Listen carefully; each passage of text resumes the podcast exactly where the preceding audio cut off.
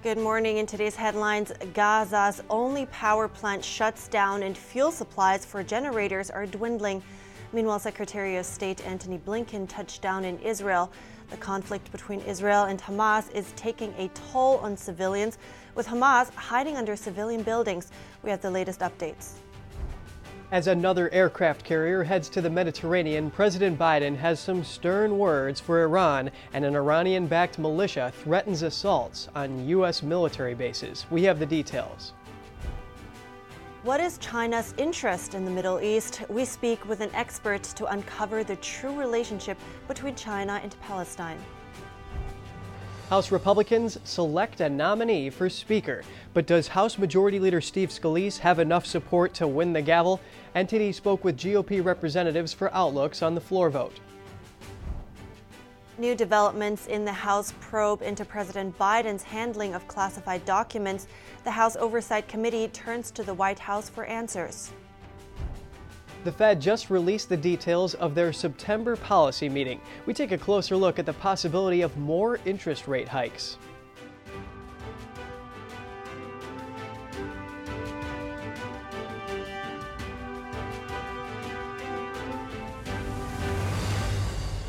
Good morning and welcome to NTD. I'm Kevin Hogan. Good morning. I'm Evelyn Lee. Today is Thursday, October 12th. Yes, and as the war drags on, the State Department was actually saying that there are between 500 and 600 Americans still in Gaza. Right, and yet there's still uh, talks going on between Egypt and Israel to actually create this safe passageway to uh, let civilians leave the Gaza Strip. Right, yeah, that was a priority that the State Department laid out that it was going to talk with their Israeli counterparts to make sure that those civilians can get out. So hopefully those Americans and other civilians can have safe passage. Right. But our top news today is some of the latest developments in the war in Israel, where in a couple of days it'll be a week since Hamas terrorists shocked the world with a murderous rampage. U.S. Secretary of State Antony Blinken landed in Tel Aviv today.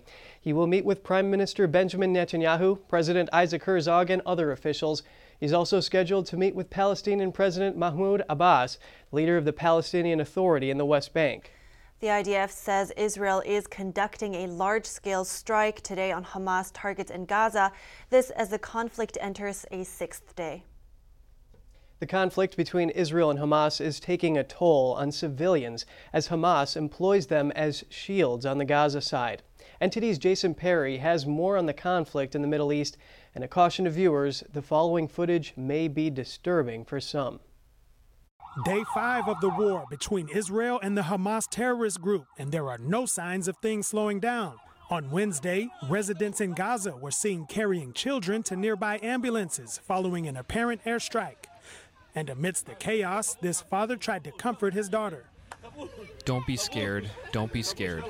The death toll has soared on both sides, with Israel's military reporting over 1,200 fatalities. Most of these deaths occurred in a surprise attack at a music festival where Hamas terrorists killed hundreds of people, sparking the war.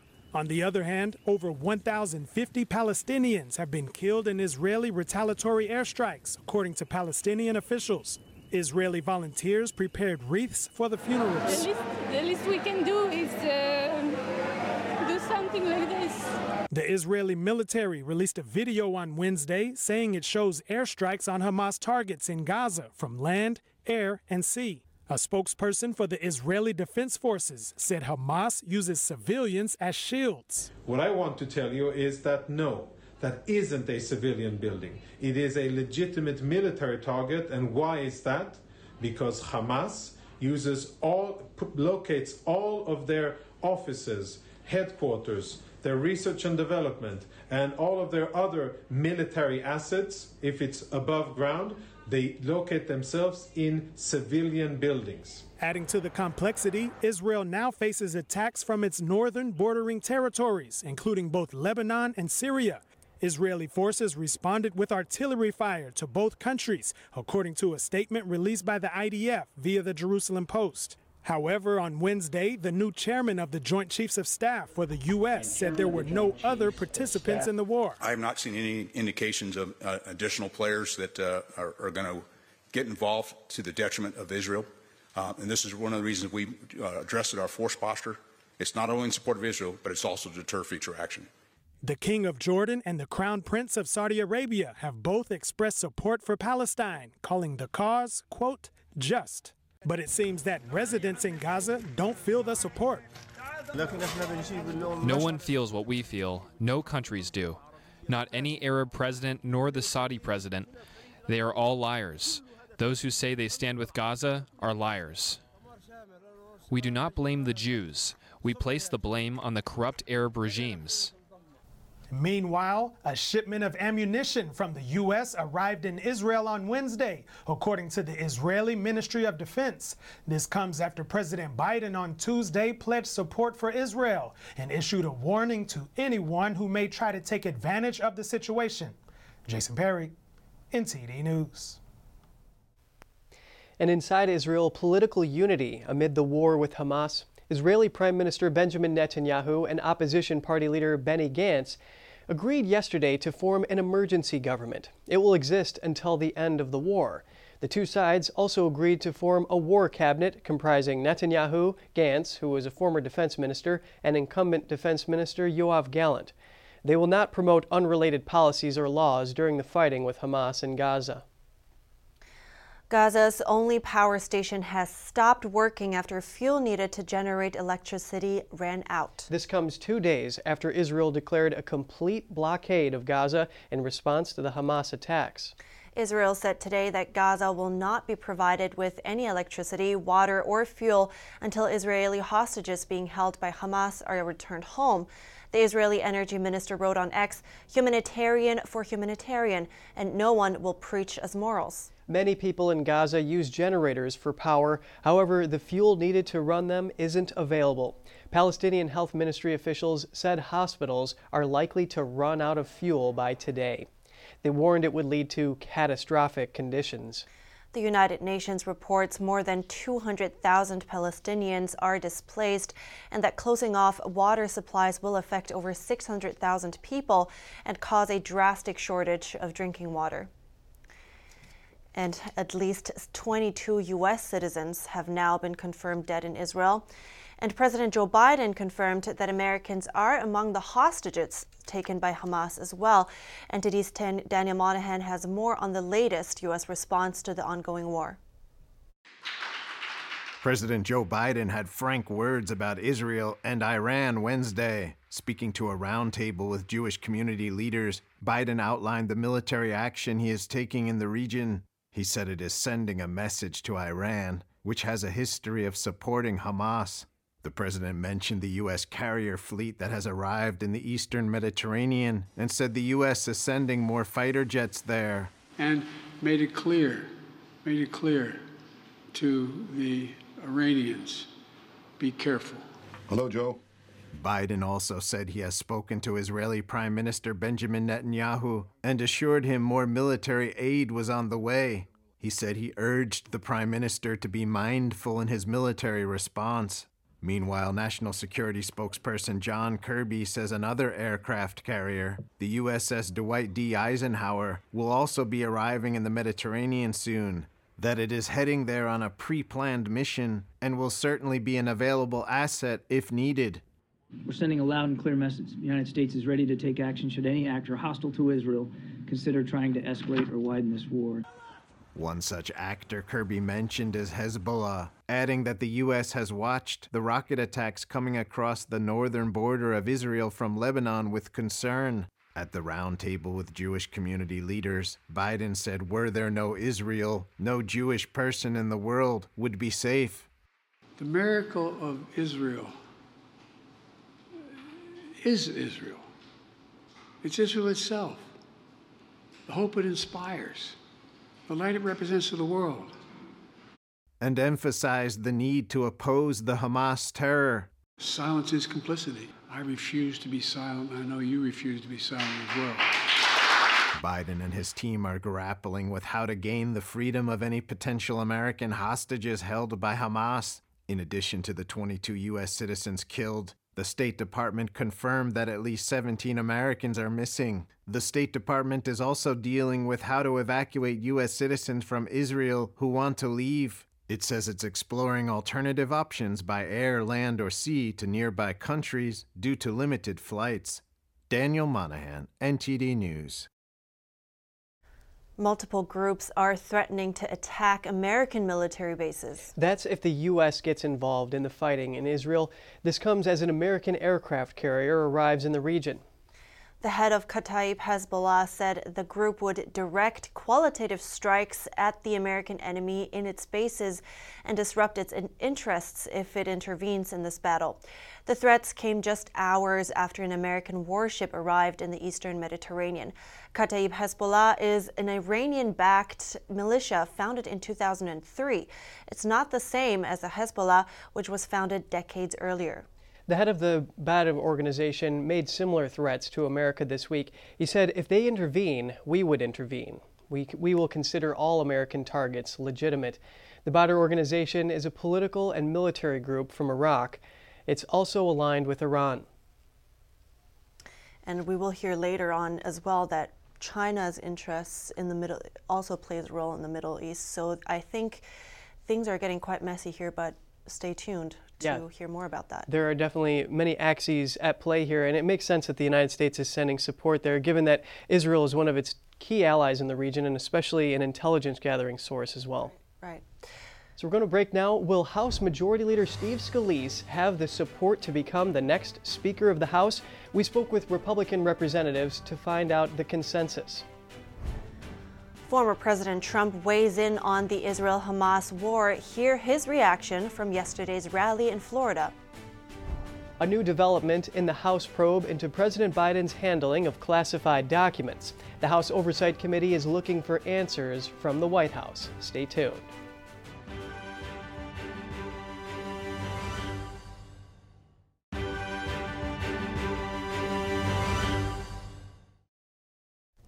Welcome back. House Majority Leader Steve Scalise has emerged as the GOP Speaker nominee. The congressman defeated colleague Jim Jordan on the first ballot yesterday with a majority vote. NTD spoke with GOP representatives for outlooks on the upcoming floor vote. House Majority Leader Steve Scalise emerged victorious as GOP Speaker nominee Wednesday in a 113 to 98 vote against Judiciary Committee Chair Jim Jordan. Scalise's victory on the first ballot was in part owing to the rejection of a proposed rule change over concerns it might favor Jordan. The rule would have required a candidate to have 217 votes to secure the nomination. The amendment was meant to guarantee a speaker's election on one ballot and keep any party infighting behind closed doors. That didn't prosper. So now the understanding is that whomever wins the majority will be supported tomorrow on the floor.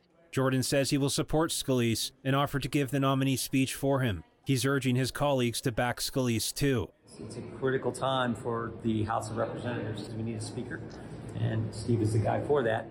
Representative John Duarte told NTD's Melina Wisecup he will be supporting Scalise as soon as the vote comes to the floor. Remember, 96% of the conference voted to keep Kevin McCarthy, and I think that a similar number are committed to supporting Steve Scalise for Speaker to get, get this beyond us. A common stance among his colleagues. I'm certainly supporting him on the floor. I don't know that it'll go in round one, but I do not expect it to go multiple rounds. I hope that now we can all unite and come behind that person uh, and get back to the, the business at hand. We have to go in, we have to vote, and we have to win our speakership and the majority. Others, like Representative Kevin Hern, see opportunity. And because of that, because that seat has become vacant, I'm announcing I'm running for majority leader. You are. Congressman Thomas Massie says he's concerned about electing a speaker and planning for appropriations bills at the same time, and that it wouldn't be fair to hamstring the next speaker. He says Jordan has a great plan. Uh, Jim Jordan said I would pass a clean CR before we get to that point, a long term clean CR, and take shutdown off the table and keep doing our 12 separate bills. The House Speaker vote was scheduled for 3 p.m. but was called off. The Speaker pro tem is hoping to bring the vote to the floor Thursday. Scalise is expected to face Minority Leader Hakeem Jeffries in the full House election.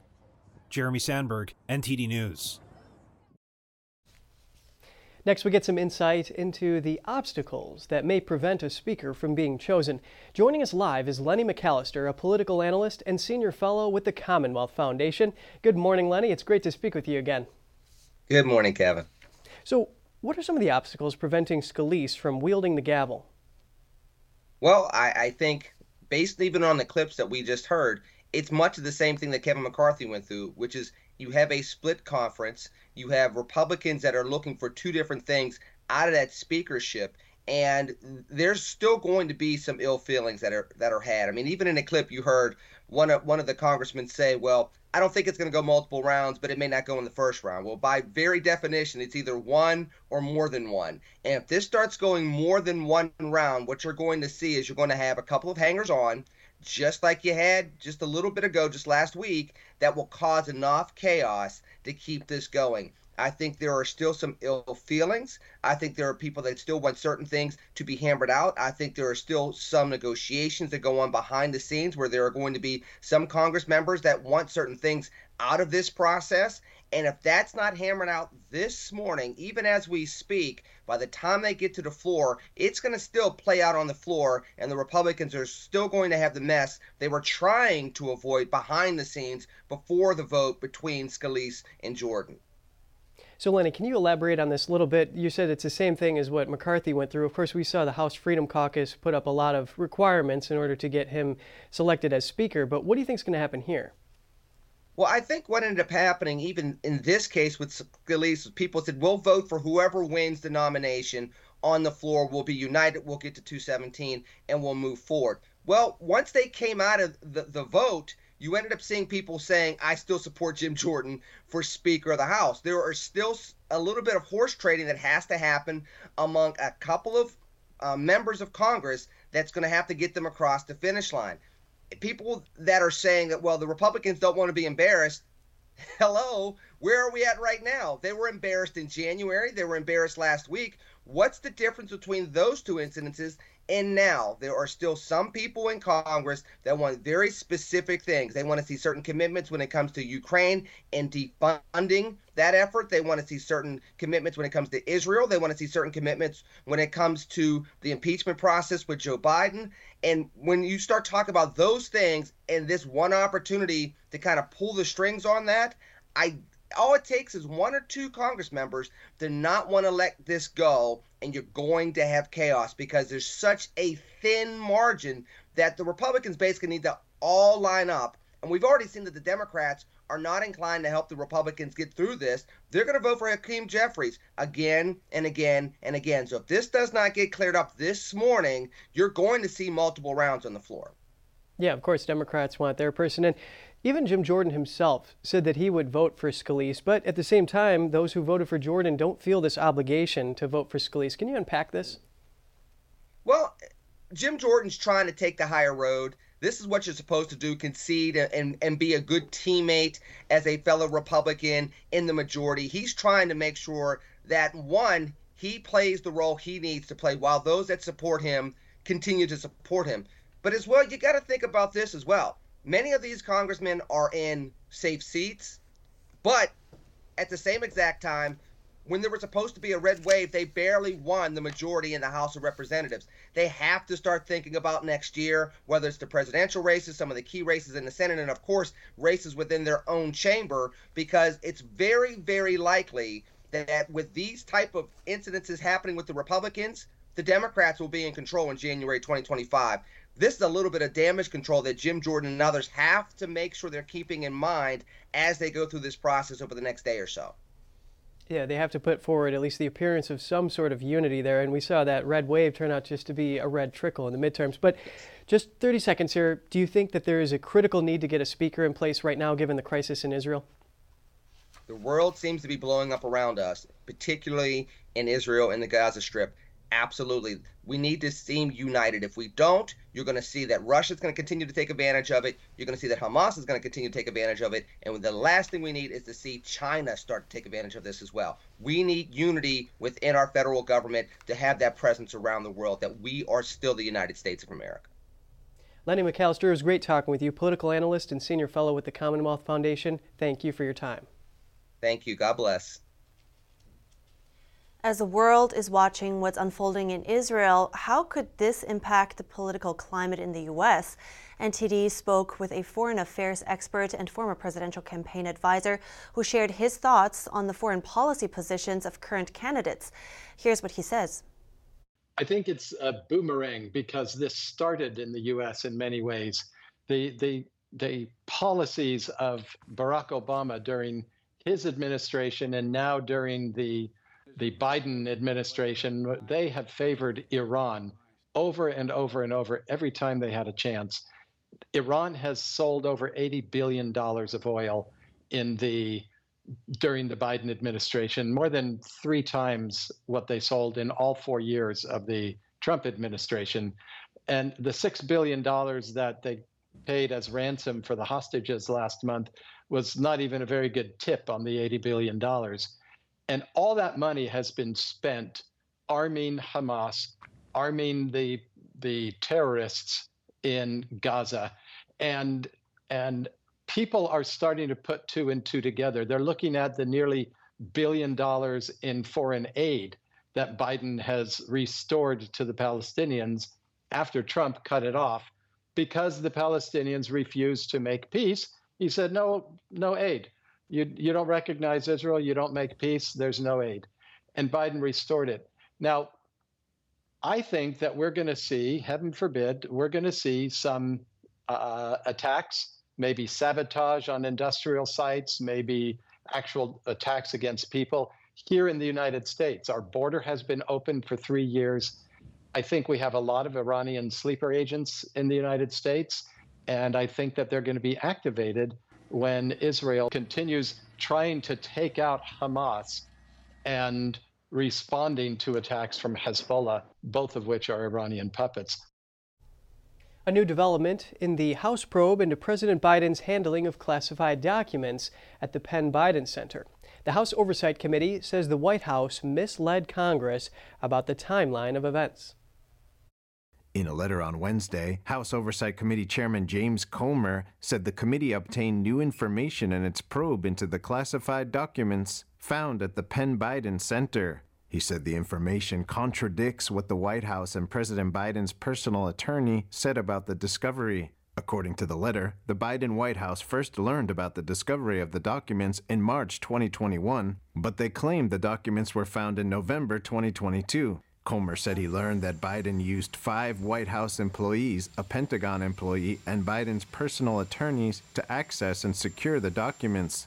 Comer's letter reads President Biden's timeline was incomplete and misleading. It omitted months of communications, planning, and coordinating among multiple White House officials. The timeline also omitted multiple visits from at least five White House employees. The letter also alleges that there is no reasonable explanation why so many White House employees and lawyers were involved in retrieving boxes they believed only contained personal documents. The committee chairman is demanding answers from White House counsel Edward Siskel. He is also requesting interviews with the five White House employees involved in the case. Well, interesting. Yeah, both the former President Trump and President Biden are now being scrutinized over the handling of classified documents. Right, but at the same time, uh, it seems like the U.S. has a ton of other issues going on that we need to keep an eye on, as Lenny McAllister and you have pointed out earlier as well. Um, moving on to the next topic, the largest U.S. city on the Mexican border is struggling to keep up with the influx of illegal immigrants. Now the shelters are so full that Border Patrol is releasing migrants onto the streets. Here are the details. Over five years, San Diego developed a well oiled system to shelter illegal immigrants. But that system has been tested like never before as U.S. Customs and Border Protection releases people to the streets of California's second largest city because shelters are full. Since September 13th, about 13,000 have been dropped off at transit stations, with about 500 more arriving daily. Border Patrol is dropping off migrants that have been processed through their stations with court dates and reporting with immigration um, and customs enforcement at their final destination. So here we're receiving people that are ready to move on to um, apply for asylum um, in the court system and with immigration agencies and just need to get to their final destination. Last week, after a community recreation center could no longer handle the flow of illegal immigrants, the Border Patrol resumed drop offs at a transit center. So here we are receiving asylum seekers that have been dropped off by Border Patrol um, in buses. Um, today we received about 400 in the morning and we expect to have a few hundred more in the afternoon. We have seen many from um, West African countries. Um, we have also seen from China, Turkey, India. Um, and the West African countries we have seen is Guinea, uh, Senegal, Sudan, um, and Mauritania as well. Aid groups blame a mix of circumstances for the shelter crunch reduced government funding, CBP's practice of sending migrants from Texas and Arizona to be processed in San Diego, and a surge in illegal crossings. And just last week, President Joe Biden's administration advanced plans for a border wall in Texas Rio Grande Valley and said they would resume deportation flights to Venezuela. CBP closed a major pedestrian border crossing from Tijuana, Mexico on September 14th and assigned more officials to process incoming migrants. The Department of Homeland Security said last month that it has given 790 million for migrant shelters this year and asked Congress for an additional 600 million. On a weekly basis, CBP San Diego reports a summary of what they have encountered at the border. Last week, they seized 200 pounds of cocaine and 125 pounds of methamphetamine, detained 18 human smuggling events, made 56 rescues, and apprehended more than 7,600 from 74 countries. Illegal crossings topped a daily average of more than 8,000 last month. People from dozens of countries, notably Venezuela, were drawn by prospects of jobs and safety. Israeli Prime Minister Benjamin Netanyahu and Secretary of State Antony Blinken just finished giving a joint briefing in Tel Aviv. Blinken delivered a message of support. Take a look. The message that I bring to Israel is this You may be strong enough on your own to defend yourself, but as long as America exists, you will never ever have to. We will always be there by your side. That's the message that President Biden delivered to the Prime Minister from the moment this crisis began. It's the message that I and my other colleagues in the government have delivered to our Israeli counterparts on a daily, even an hourly basis. It's the message that I bring with me to our discussions today and it's what I'll affirm when I meet with the members of Israel's newly formed national emergency government. We welcome the government's creation and the unity and resolve that it reflects across Israel's society. We're delivering on our word, supplying ammunition, interceptors, to replenish Israel's Iron Dome, alongside other defense materiel. First shipments of U.S. military support have already arrived in Israel, and more is on the way here in Israel and everywhere.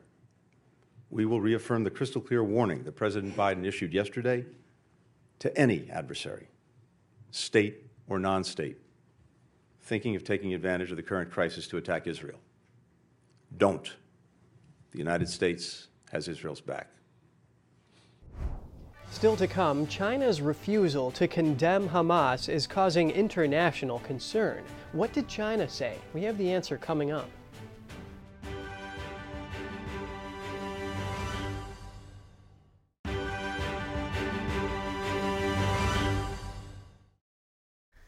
Welcome back. China's silence about Hamas attacks on Israel is causing concern about the CCP's role in the Middle East politics. An official state newspaper printed an article warning the U.S. about interfering with China and Taiwan, saying China will then mess with Israel.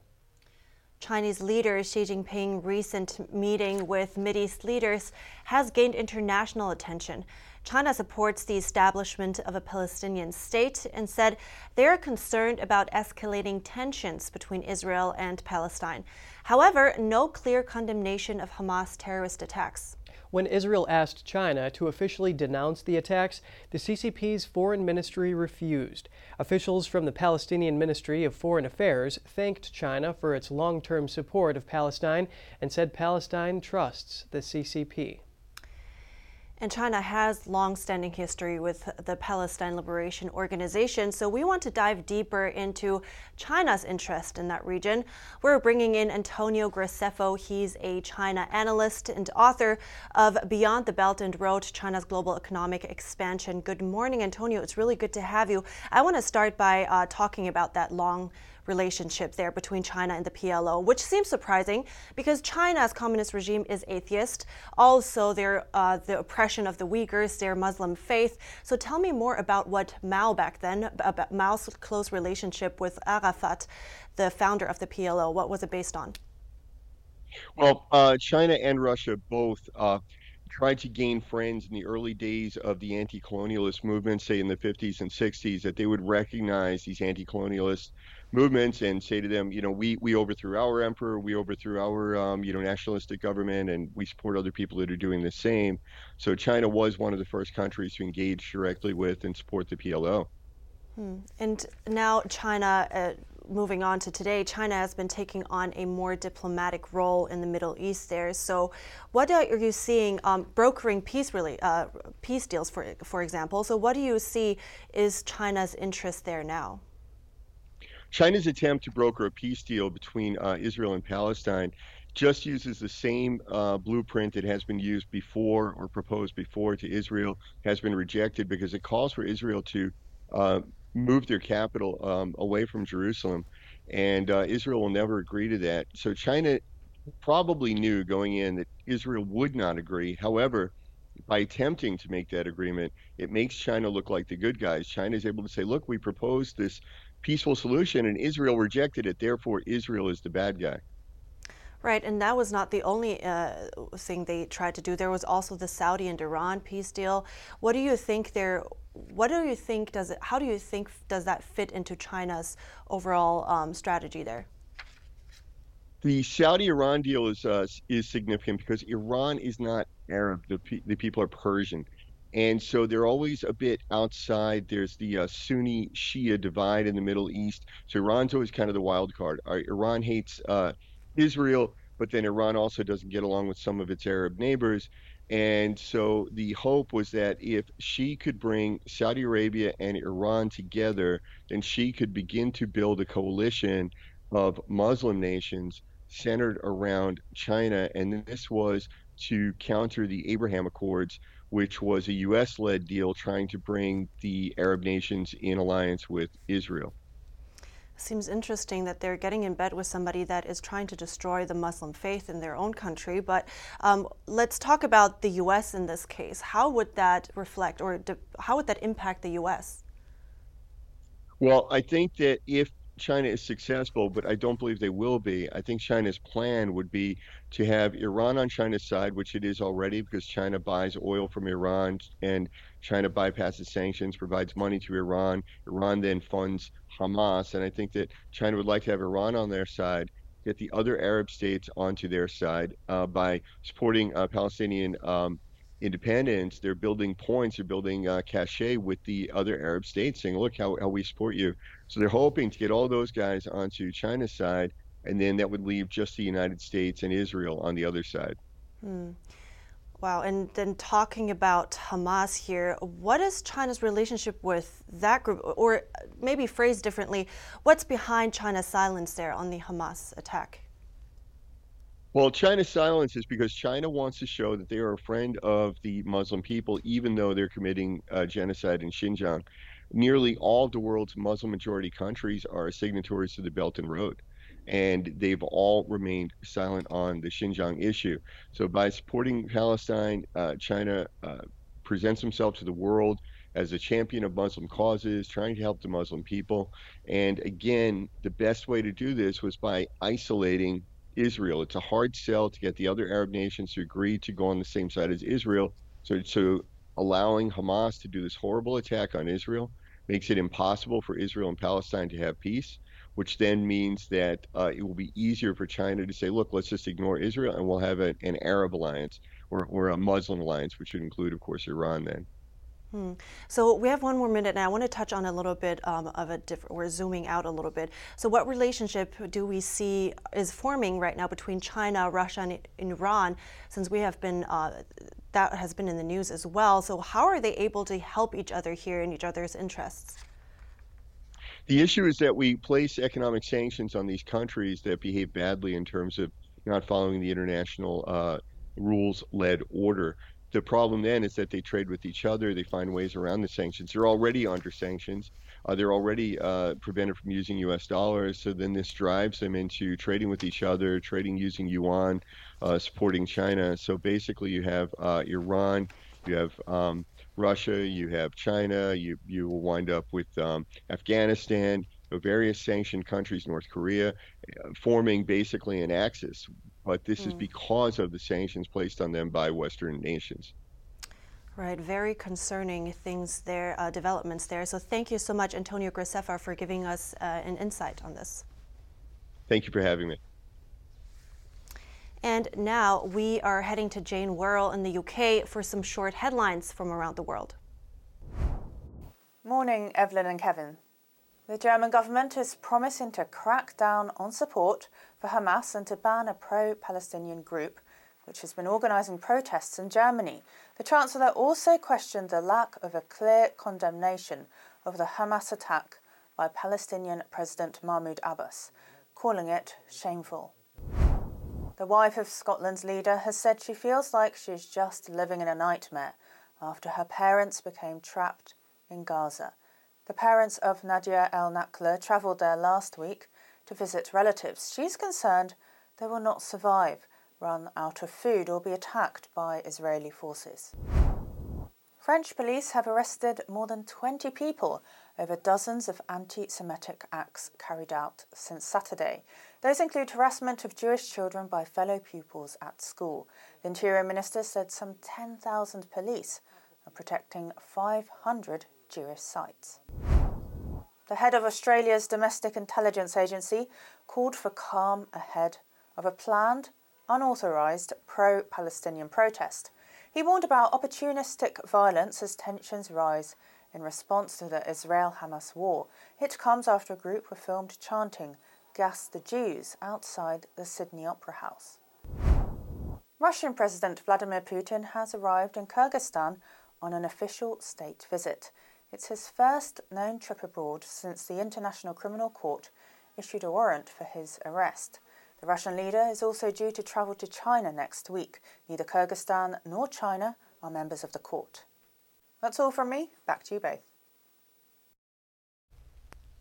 Thank you, Jane. A lot of arrests in Germany. Yeah, and um, extensive security measures there. But I, I have to say, I think the Germans they will feel like they owe the Jewish people something in that case, right? Um, yeah, the setting of the Holocaust being in Germany. Right, exactly.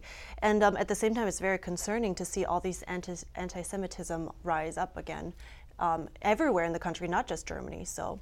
Yeah, and something more to look out for is that the pro Palestinian rally groups are actually saying that they will not be silenced and that they will continue despite the crackdown. Right. So stay with us. The Fed has released the details of their September policy meeting. Are more interest rate hikes on the way? We take a closer look for you.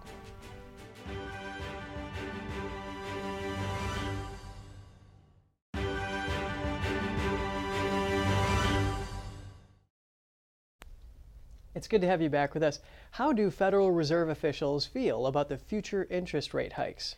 Minutes from the Federal Reserve's September policy meeting were released yesterday. Here with us live to discuss is NTD business host Don Ma.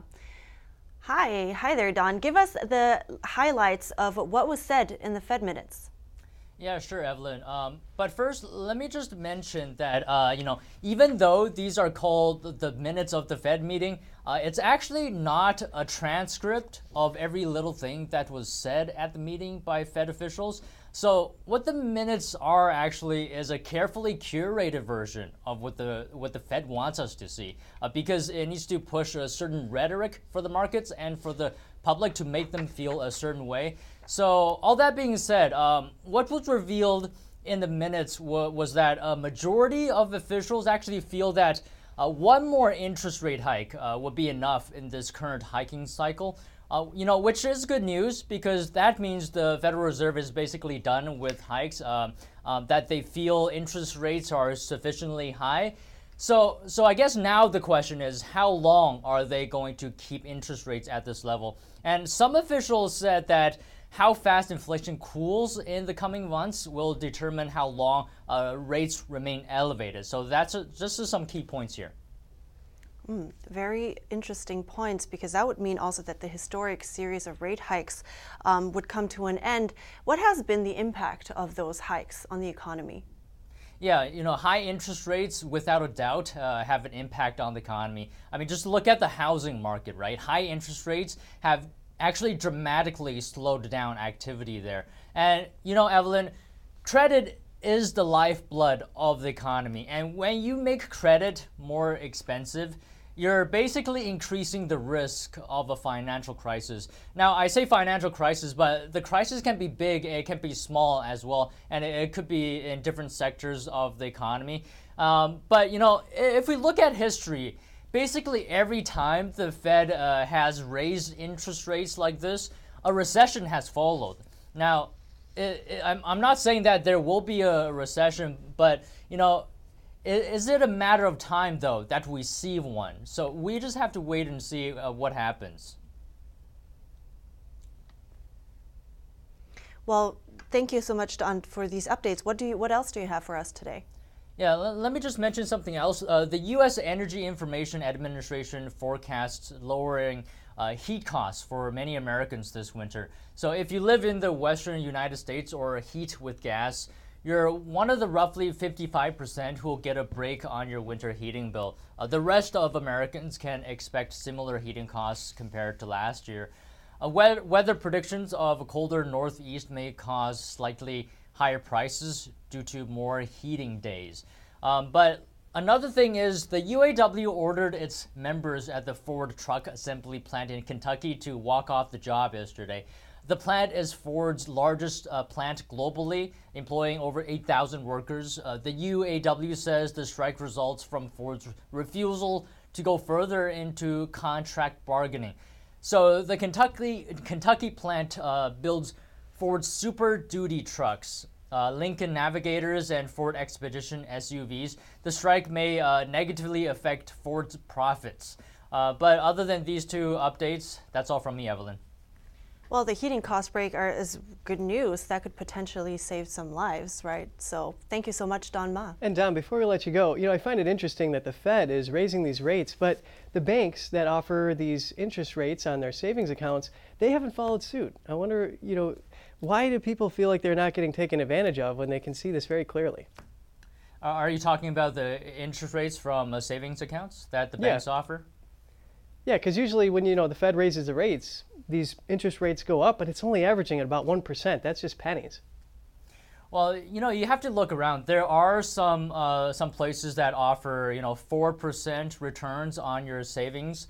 Um, you know, not not all banks do that, but you know, there are certainly places where you can find higher interest rates uh, on, on your savings. You know, you just have to know where to look.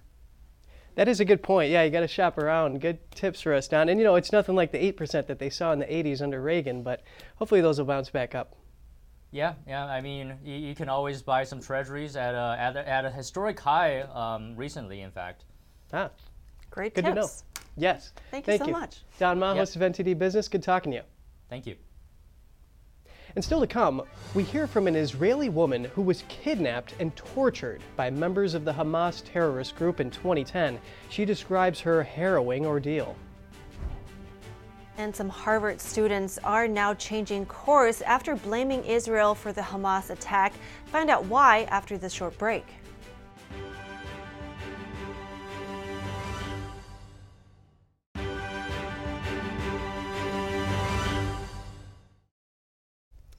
Good to have you back. Harvard student groups are now withdrawing signatures from a statement on Israel. That's after it sparked strong backlash. Several business leaders suggested blacklisting the students so they wouldn't be hired by top Wall Street firms. After billionaire Bill Ackman asked for the names to be released, multiple student organizations withdrew their signatures. The letter called Israel an apartheid regime.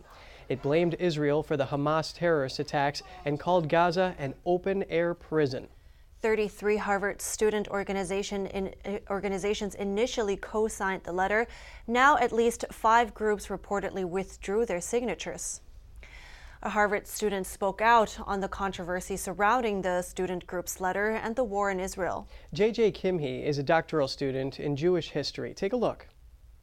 The butchery, the savagery, the kidnapping, the rape, the sheer gleeful joy at machine gunning whole Jewish families. And we think surely every student, every teacher, no matter their political affiliation, should condemn this, should find this so horrific they can barely open their mouths. And what do we find? Fellow students at Harvard excusing this, justifying this. And on other campuses as worse, University of California, Berkeley, they were celebrating this. They think this is a great idea and a great event.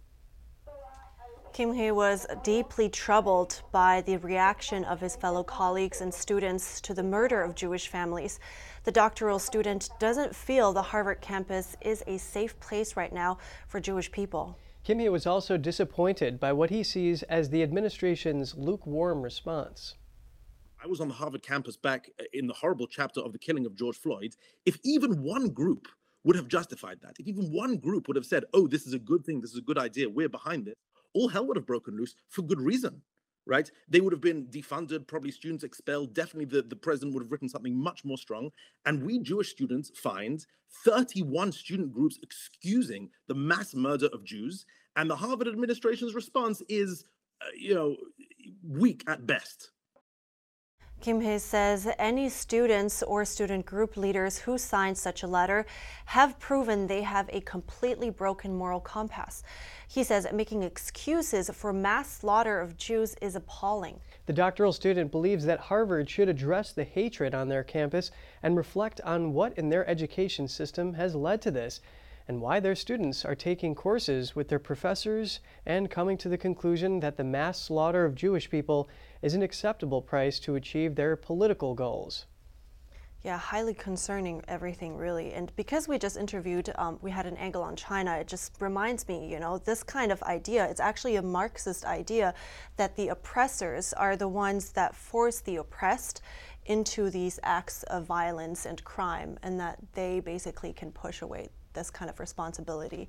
So that's an interesting angle to think about it as well. Yes, and speaking of China, we're going to delve into a little bit of the Red Green Alliance, sort of the play between the radical Islamists and the communists, with our expert Trevor Loudon in just a moment. Right.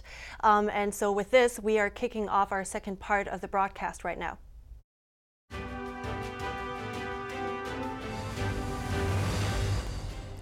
As another aircraft carrier heads to the Mediterranean, President Biden has some stern words for Iran, and an Iranian backed militia threatens assaults on U.S. military bases. We have the details. What is the Red Green Alliance and what role might it be playing in Middle East violence? We speak to a seasoned researcher of communist subversion to explore devious relationships running alongside the recent attack on Israel. GOP presidential hopeful Tim Scott sounds off about the Hamas attacks. Hear his remarks on a pro Palestine rally.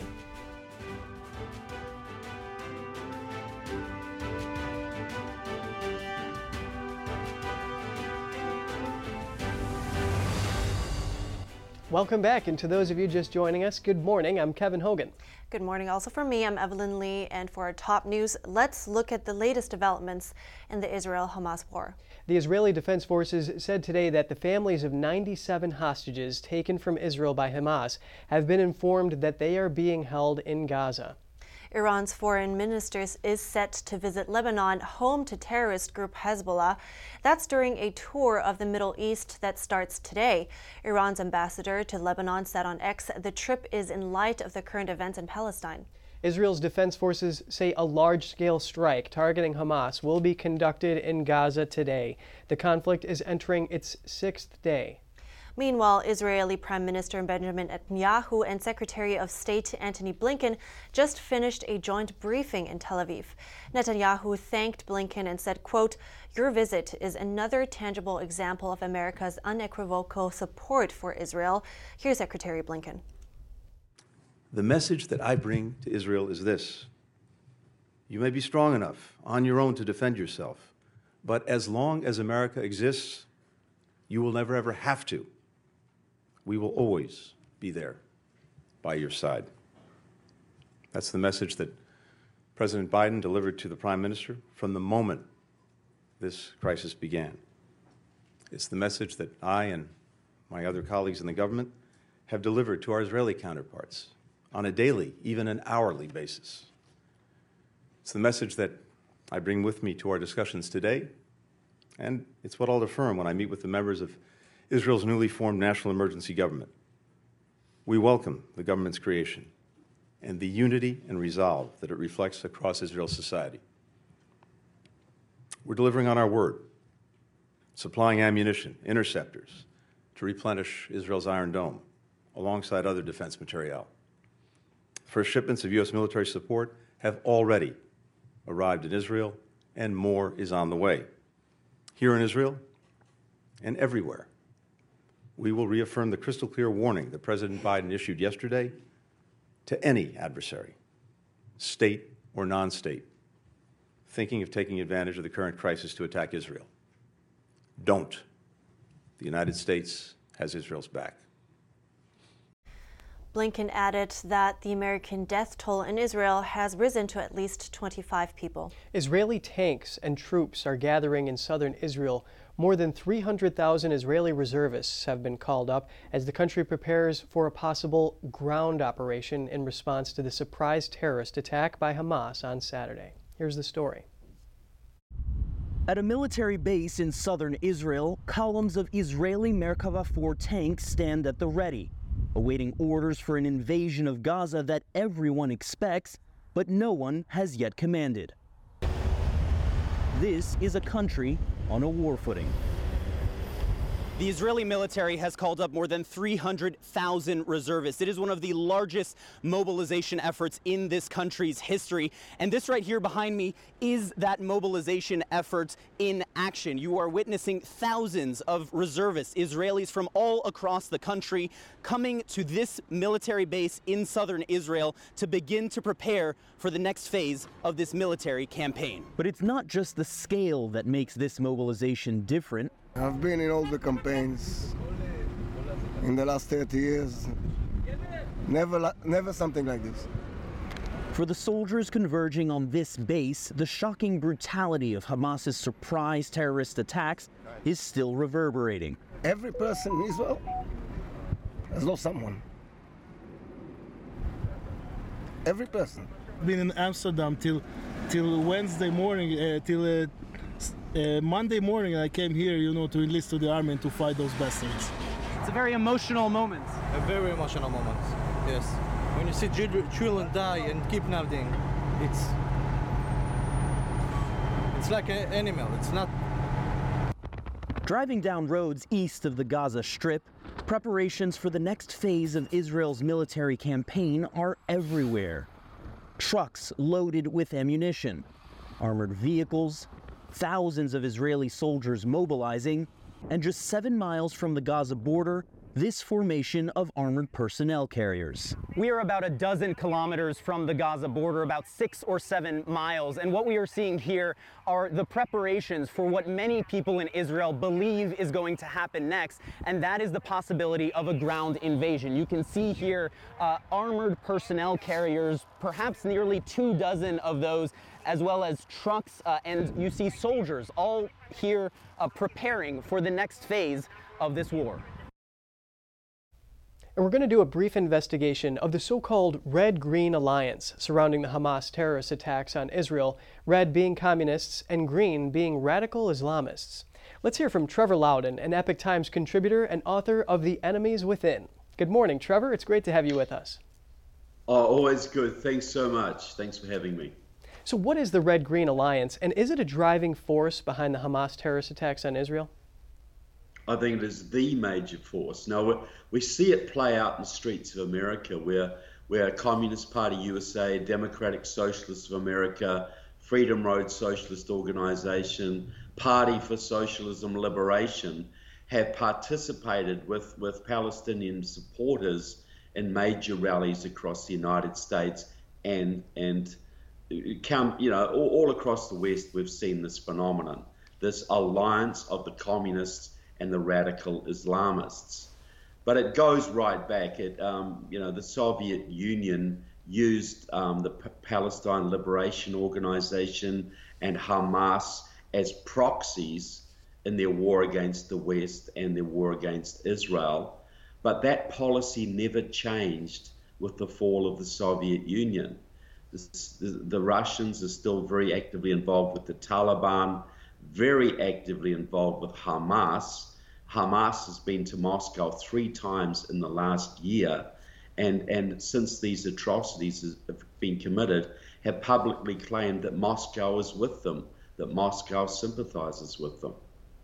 Those are very interesting revelations, Trevor. Let's continue to look at the big picture here. Analysts are saying that in the 75 years of Israel's existence, they have never seen anything like this recent terrorist attack by Hamas, and it equates to their 9 11. And if you remember, of course, the United States yes. launched a 20 year war after its 9 11. So, why are Communist Party groups within Israel and around the world condemning the Israeli response here? Well, because this is, as your commentator said before, as your partner there said before, it's a commun, uh, you know, the, to, to a, a Marxist, you know, the oppressor is always, the oppressed is always in the right.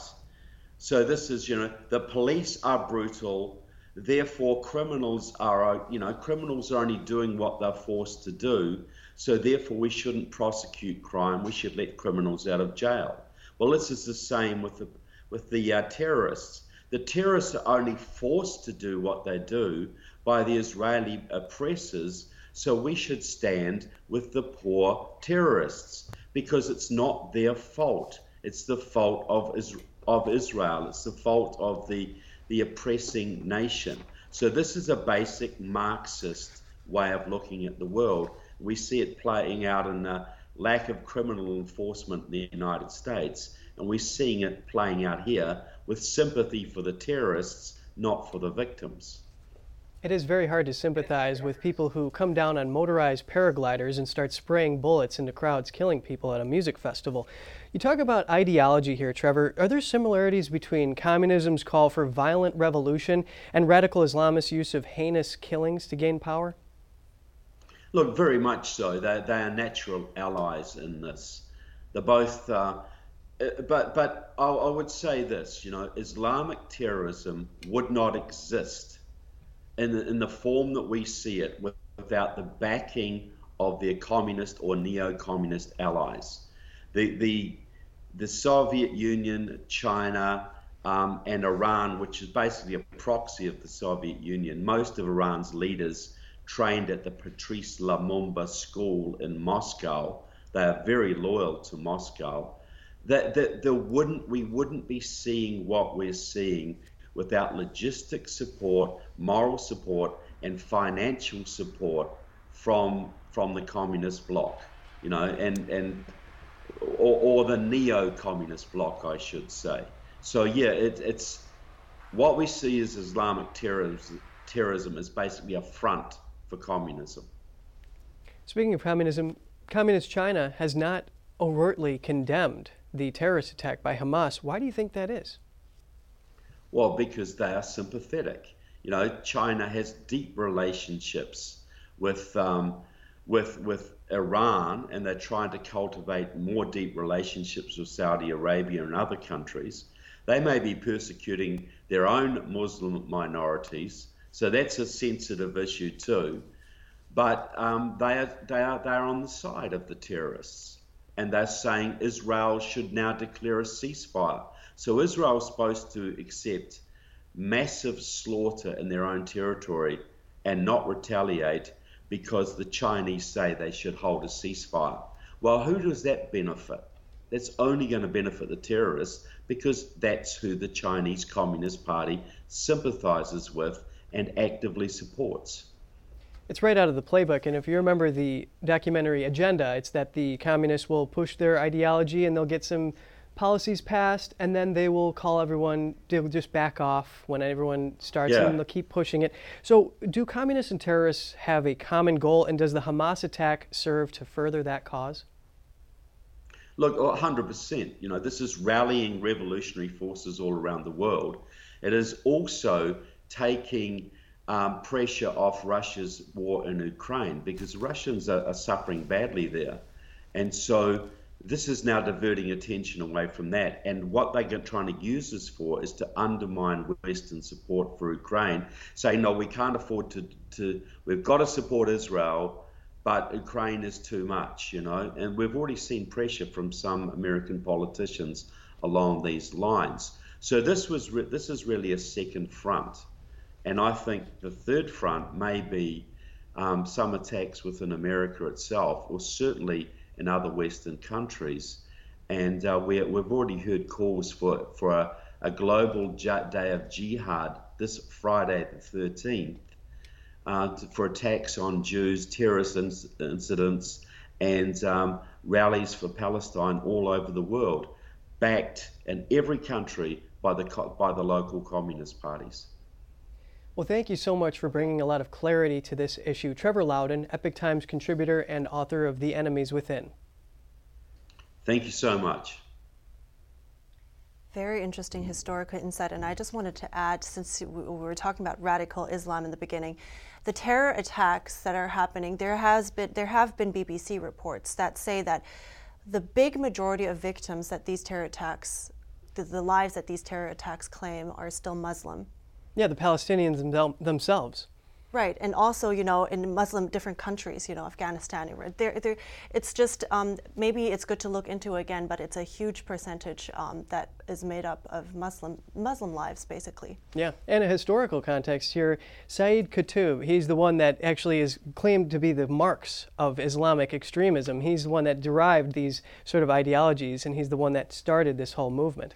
Yeah, incredible. It's a whole new world that opens up right now there to understand better. Um, and in the wake of the Hamas attack on Israel, we hear from a woman who in 2010 was kidnapped and tortured by members of the Hamas terrorist group. NTD's Cost Jimenez has the story. Tal Hartouf is a British-born Jewish Israeli. 13 years ago, she survived a vicious attack by Hamas terrorists as she was showing an American friend around Israel was I'm a Jewish Israeli British born and I was guiding an American Christian friend as a tour guide in Israel in the state of Israel not outside you know some dodgy or disputed territory. Beautiful day and we were pounced on, when we were hiking by two Palestinian Hamas machete wielding terrorists and they hide uh, hold us uh, hostage for half an hour uh, in the forest with their knives at their our throats. Her ordeal can only be described as harrowing. They tie our hands behind our back, they gag us, they take off my Star of David, they separate us by two meters, and then they say in Arabic, Allahu Akbar and Itbahu al slaughter the Jews, and they're. The next thing I know, I'm on my side, and one of them is leaning on me, and every time he plunges his machete into me, I can hear my bones crunch. Tal said the terrorist assumed that her American Christian friend was also Jewish. She said that all she could do was play dead, while her friend was butchered right in front of her. Her friend did not survive the attack. According to Tal, the terrorists' only motivation was to kill Jews. When we were about to be attacked. I told you, they said Allahu Akbar, they said the slaughter the Jews. They didn't say free Palestine. This isn't about Palestine. The, the continuous onslaught of Islamic terrorism has always been about the people of the book. First, we come for the Jews, and then we come for the Christians. Now, in light of the recent massacre by Hamas on Israeli civilians, Tal said much of the media have a lot to answer for. I think that some of this mainstream media who are allowing a platform for people who are justifying and rationalizing these atrocities and crimes against humanity is an absolute disgrace in their order to balance out the narrative. I mean, they're not our friends. It doesn't matter how much they pontificate about poor Jews getting murdered. She added that despite the White House's stance on supporting Israel, they are inadvertently still assisting the terrorists the American government, your taxpayers' money, for years has been funding the Palestinian Authority, who are rewarding the people who attacked me and who have murdered an American Christian. They're rewarding these murderers with a monthly salary. So, on the one hand, you can't be outraged and shocked when you're still financing these people. In Tal's view, fighting harder is the only chance the Jewish people have for survival as she feels that Israel is the only state that will ever offer any protection to the Jews. Cost Jimenez, NTD News. Coming up, House Majority Leader Steve Scalise has secured the GOP's Speaker nomination, but does he have the votes to win the gavel? We spoke with a political analyst to get some insights, so stay tuned.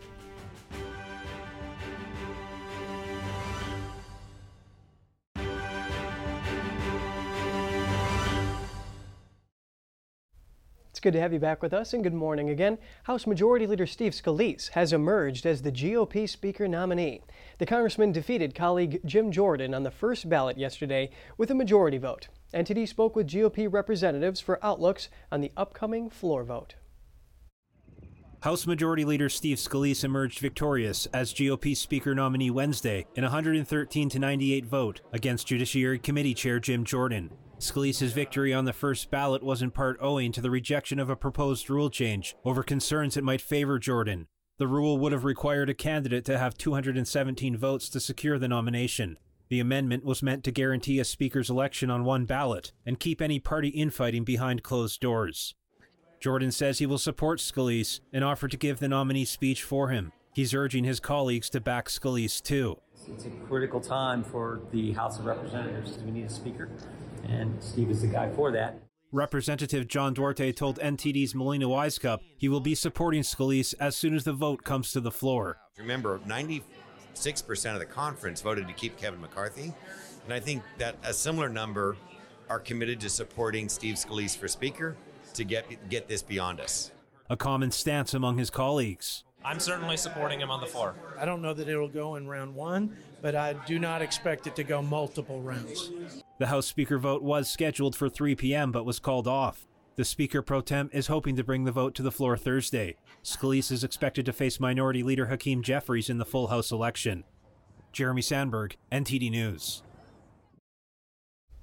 To get some insight into the obstacles that may prevent a speaker from being chosen, I spoke with Lenny McAllister, a political analyst and senior fellow with the Commonwealth Foundation.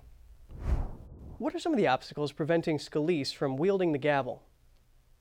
Well, I, I think, based even on the clips that we just heard, it's much of the same thing that Kevin McCarthy went through, which is you have a split conference, you have Republicans that are looking for two different things out of that speakership, and there's still going to be some ill feelings that are that are had. I mean, even in a clip you heard one of one of the congressmen say, "Well, I don't think it's going to go multiple rounds, but it may not go in the first round." Well, by very definition, it's either one or more than one. And if this starts going more than one round, what you're going to see is you're going to have a couple of hangers on, just like you had just a little bit ago, just last week, that will cause enough chaos to keep this going. I think there are still some ill feelings. I think there are people that still want certain things to be hammered out. I think there are still some negotiations that go on behind the scenes where there are going to be some Congress members that want certain things out of this process.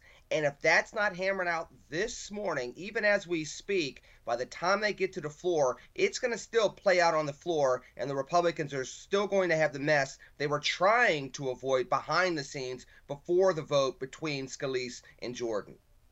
Yeah, they have to put forward at least the appearance of some sort of unity there, and we saw that red wave turn out just to be a red trickle in the midterms. But just 30 seconds here, do you think that there is a critical need to get a speaker in place right now given the crisis in Israel? The world seems to be blowing up around us, particularly in Israel and the Gaza Strip absolutely. We need to seem united. If we don't you're going to see that russia's going to continue to take advantage of it. You're going to see that hamas is going to continue to take advantage of it. And the last thing we need is to see china start to take advantage of this as well. We need unity within our federal government to have that presence around the world that we are still the united states of america.